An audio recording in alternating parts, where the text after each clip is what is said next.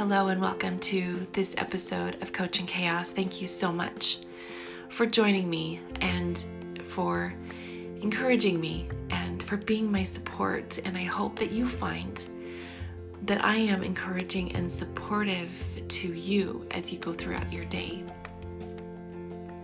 I want to start with 2 Nephi 32, verse 3. Angels speak by the power of the Holy Ghost. Wherefore they speak the words of Christ. Wherefore I said unto you, Feast upon the words of Christ. For behold, the words of Christ will tell you all things that ye should do. And that's it. Feast upon these words, these scriptures. I look at my children who are not reading their scriptures and I think, how are they doing their day? Because I can't. I must be weaker than they are, that they can actually do their day without scripture. I cannot do that. And so I'm going to talk a little bit more about that in just a moment, but I want to talk about daily goals for a second. And for most people, daily goals is to drink water and to exercise and to keep a journal. And there's lots of wonderful things that people have as their daily goals to do. But can I maybe just add to that? To pray every time you begin to complain or to murmur about something going on, something that's not right, or about your husband or about something happening in the church, pray.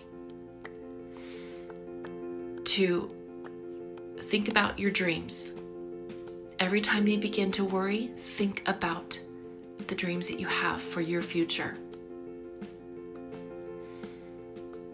One of my girls had a friend over and she said, Oh, I don't know that I want to go to college. The world is going to come to an end anyway. And I looked at her and I said, President Gordon B. Hinckley said, even if we knew that the world was coming to an end tomorrow, we plant the tree today. So continue on in your dreams. Because I know that the dreams that we have, even if the world comes to an end and we end it standing in righteousness, He will still help us fulfill those dreams. I have no doubt of that. And building those dreams will help you silence your worries another goal each day to trust, to just trust. Trust in God. Every time you begin to fear, every time you begin to worry, trust. Another goal love. Anytime there was any amount of anger that would begin to enter your heart in any one of the comings and goings of your day. Remember, I've talked about me being a pinball in the pinball machine. I was so reactionary, and I'm still practicing that. And this podcast has helped me become more mindful about my day, truly seeking out my Savior. And if I seek out my Savior, it must mean that I'm acting in greater love than I was ever before. So act outwardly in love. As soon as you begin to feel anger, switch it out. No matter how hard it is, think about love. Another goal in the day for me, and I hope for you, instead of being offended, forgive.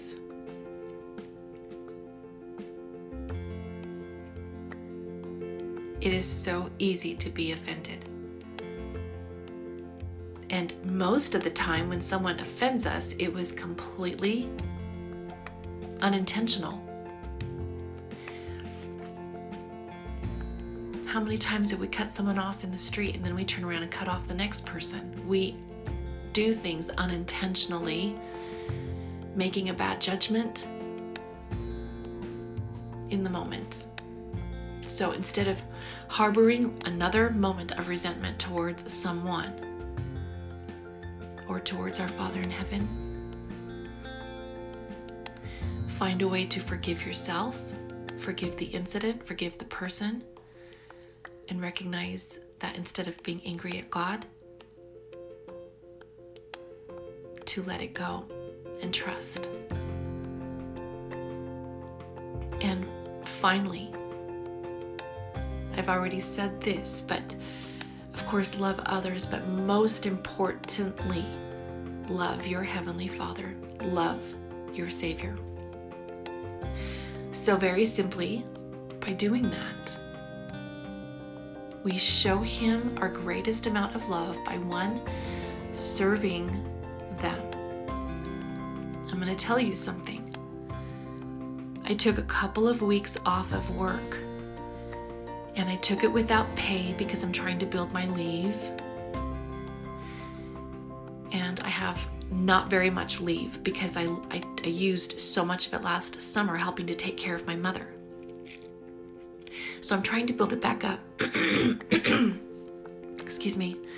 And so I took almost two weeks off without any pay. And I just trusted. And I said, Heavenly Father, I'm choosing thee. And I trust in thee that although my paycheck will be very small, I will trust in thee. So I took these two weeks off and took care of my child. I know that as I take care of my child, I am choosing God. So my paycheck was very small because I took off the last part of one pay period and then the first part of the next period. So I have two paychecks that are going to be considerably less than normal, okay? So we just closed on our house. All of a sudden, everything was finalized, and they said we need to close on Friday. So we hurried and we closed. And while we were there, they said that there was a surplus of the of closing and how it all shakes down. There was a surplus of funds. So in your account you'll be funded a few hundred dollars. My first thought was, oh good, that's going to offset that paycheck. Yay. But I still had the next paycheck that I needed to be concerned about. So the next miracle was this. And because of today's date, in how we are closing on this date, you will not have a mortgage for next month. Okay, that is huge. That is more than doubling what I was anticipating any paycheck to be had I said to my daughter, I'm sorry, I cannot take any time off, I cannot help you. When you choose God first, when you choose to pay tithing, when you choose to observe the Sabbath, when you choose to simply keep His commandments. There are miracles that they place in your path.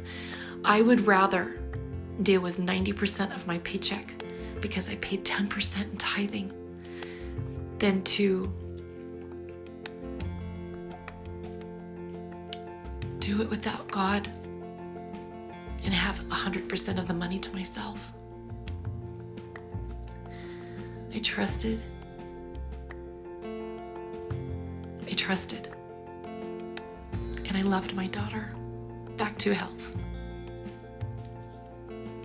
After a very painful surgery, sometimes we feel alone and we feel that He is not there. Would rather walk forward in righteousness in those moments of feeling alone and feeling like He's not there than to walk in unrighteousness because, oh well, He's not there anyway. Because He is there.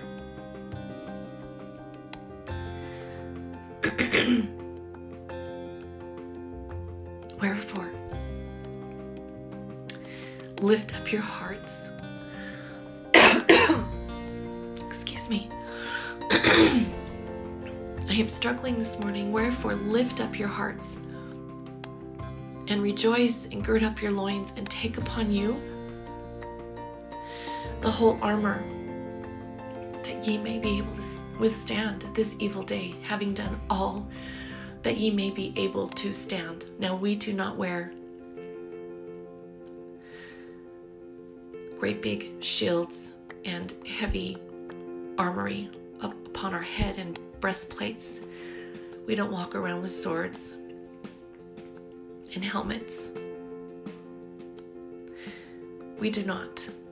But I think about when it's cold, I cannot have a single appendage be the slightest bit cold. I cannot have my nose, my forehead exposed.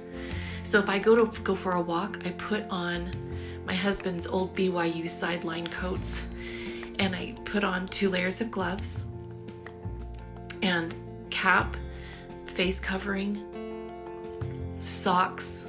I have to make sure that my pants are over my feet. I have to make sure that my toes are cold. I am completely completely warm in the winter time when I want to go for a walk. I cannot have anything be cold. I'm uncomfortable and I don't like it.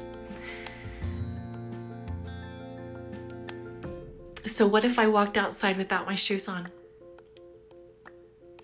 And it had just snowed, but I want to go for a walk. Can I walk outside? This is putting on the armor, completely protecting ourselves from the elements.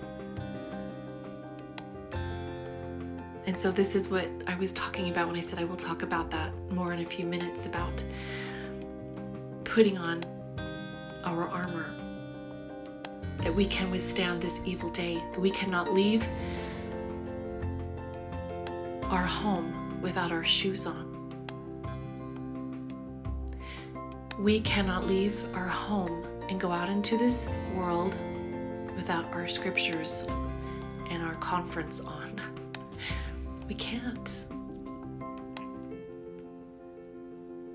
So, taking this shield of faith, wherewith ye shall be able to quench all of the fiery darts of the wicked, and take this helmet of salvation and the sword of my spirit, which I will pour out upon you, and my word, which I reveal unto you, and be agreed. As touching all things whatsoever ye ask of me, and the faithful until I come, ye shall be caught up that when I am where I am, ye shall be also.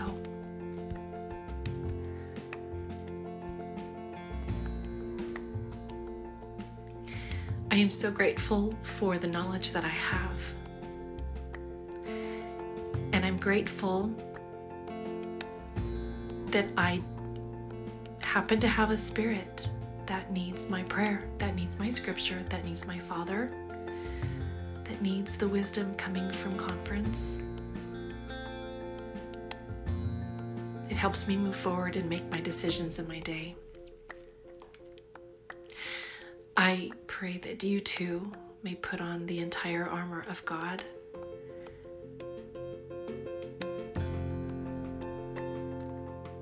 And thank you so much for joining me on this episode of Coaching Chaos.